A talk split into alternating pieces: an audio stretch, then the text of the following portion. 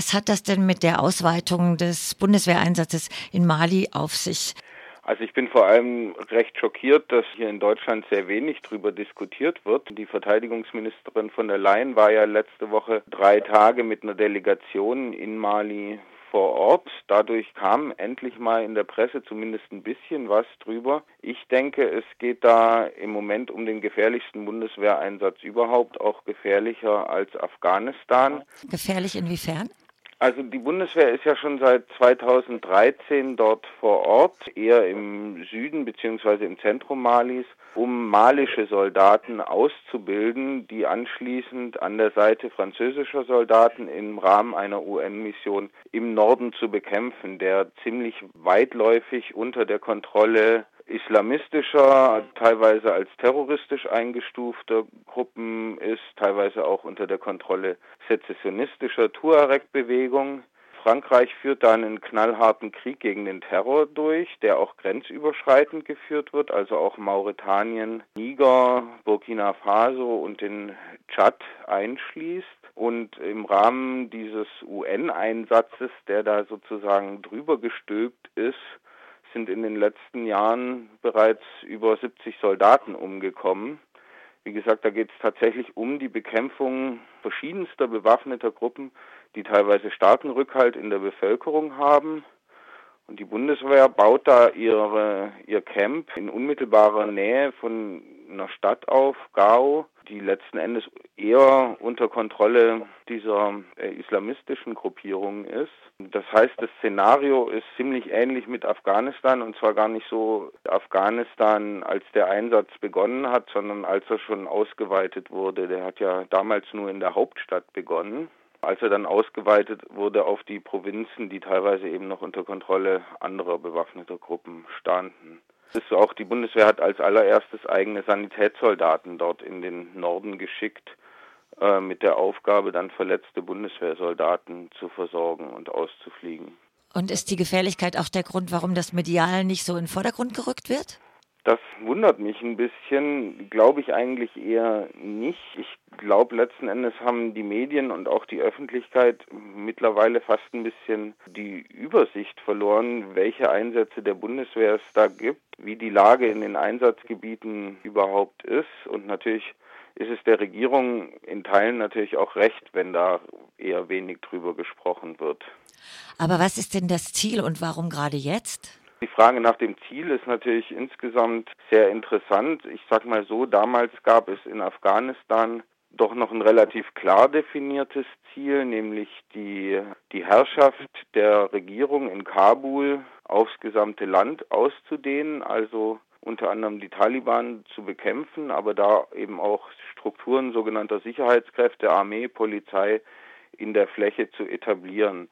In Mali ist das Ziel wesentlich undefinierter. Man hat es da mit einem sehr vage definierten Krieg gegen den Terror zu tun, also gegen als terroristisch eingestufte Gruppen, die aber auch schnell fluktuieren. Manche werden dann wieder Verbündete der westlichen Intervention und man hat eigentlich für die Lösung des zugrunde liegenden Problems in Mali einerseits wie auch für die gesamte Sicherheitslage in der Großregion im Moment gar kein Konzept. Also insofern gibt es auch gar keinen Maßstab. Also wir wissen ja selbst, in Afghanistan wurden die Ziele nie erreicht und scheinen auch nicht erreichbar, aber in Mali gibt es eigentlich auch gar kein Kriterium, nach dem selbst im besten Falle dieser Einsatz jemals beendet werden könnte. Jetzt geht es auch eben immer wieder um diese Drohnen und um das Ausspähen. Gibt es da verschiedene Schwerpunkte vom Ausspähen? Hat das auch was mit Migrations- und Migrationsbewegungen zu tun? Also wenn wir jetzt erstmal im engeren Sinne bei Mali bleiben, dann würde ich das Migrationsthema zunächst hinten anstellen. Es wurden die Drohnen angesprochen, das ist richtig. Ursula von der Leyen hat angekündigt, dass jetzt zwei bis drei der großen Aufklärungsdrohnen, die bislang in Afghanistan im Einsatz sind, die da im Übrigen im Wesentlichen auch von Angehörigen privater Militärfirmen geflogen und gewartet werden, die jetzt von Afghanistan nach Mali äh, verlegt werden sollen, auch ein Indiz dafür, dass der Einsatz sozusagen als Hauptkampfeinsatz von Bodentruppen Afghanistan ablösen wird. Hier geht es darum, dass, wie schon gesagt, viele Städte eigentlich unter der Kontrolle, ich sage jetzt mal oppositioneller Gruppen sind, aber vor allem die Verbindungswege zwischen diesen Städten in dem weitläufigen, dünn besiedelten Land schwer zu kontrollieren sind und es da in der Vergangenheit immer wieder Anschläge auf diese Truppen unter dem UN-Mandat, auf Diplomaten, auf UN-Mitarbeiter etc. gab. Also ich glaube, in dem Fall sind diese Art von Drohnen doch zunächst mal dazu da, um sozusagen die militärische Kontrolle in der Fläche ein bisschen in den Griff zu kriegen. Wie gesagt, haben diese oppositionellen Gruppen da mittlerweile teilweise recht viel Rückhalt in der Bevölkerung, auch weil viele geflohen sind, weil es weil es sozusagen innermalisch große Migrationsbewegungen gab und wer nicht unter diesen Gruppen leben will, ist mittlerweile wahrscheinlich woanders. Wenn man sich insgesamt das westliche Engagement anschaut, ich habe schon gesagt, der französische Einsatz bezieht sich auf die ganze Großregion von Mauretanien bis Tschad im Zug vom Krieg gegen den Terror. Wir haben jetzt anvisiert, dass es europäische Grenzschutzmaßnahmen und Ausbildungsmissionen in Tunesien und Libyen gibt. Wir haben sogenannte Kapazitätsaufbaumissionen der EU in Mali und in Niger. Die haben allesamt einen sehr starken Fokus auch auf die Unterbrechung von Migrationsrouten. Mali ist da sozusagen als Zentrum, als zentrales Land in dieser ganzen Großregion ist es jetzt eben wichtig, erstmal diesen, diesen Norden Malis notdürftig militärisch unter Kontrolle zu kriegen. Und peripher dazu finden dann ganz viele Missionen statt, zum Beispiel in Niger, wo dann die Gendarmerie in Tunesien, wo der Grenzschutz ausgebildet und aufgerüstet wird, USA, Frankreich etc. haben da noch unilateral verschiedene Drohnen äh, stationiert. Es wurde mit EU-Programmen übrigens lange bevor der aktuelle Konflikt ausgebrochen ist, wurde der Aufbau von Geheimdienstzentren und Geheimdienstzusammenarbeit in der ganzen Großregion, also von Algerien über Mauretanien bis nach zum Tschad im Osten aufgebaut, aber auch Gefängnisse, Polizeistationen. Das wurde alles von der EU finanziert und war auch eine der Ursachen letzten Endes für die Eskalation, zumindest für die Sezessionsbestrebungen im Norden Mali, diese umfangreiche Militarisierung, die da teilweise von der EU finanziert wurde. Kannst du das nochmal konkretisieren? Die Europäische Union baut ja seit 1999, verstärkt seit 2003, einer eigenen europäischen Außen- und Sicherheitspolitik. Und da war seit damals eine der Schwerpunktregionen die Sahelregion. Und da wurden eben zunächst vor allem auch finanzielle Programme aufgelegt, um die Kontrolle der dortigen Staaten, also Mauretanien, Mali, Niger etc. in der Fläche herzustellen, ganz stark auch unter dem Motiv Migrations- und Drogenbekämpfung. Also es wurden die Polizei, Gendarmeriekräfte finanziell unterstützt, es gab Ausbildungsmissionen, etc. Es wurde von außen unterstützt, dass diese Staaten gemeinsame Geheimdienst- und Lagezentren, aber auch Detention Facilities, also so Gefängnisse etc. aufbauen und dort eben den Schmuggel von Drogen, aber vor allem auch von Menschen unterbinden.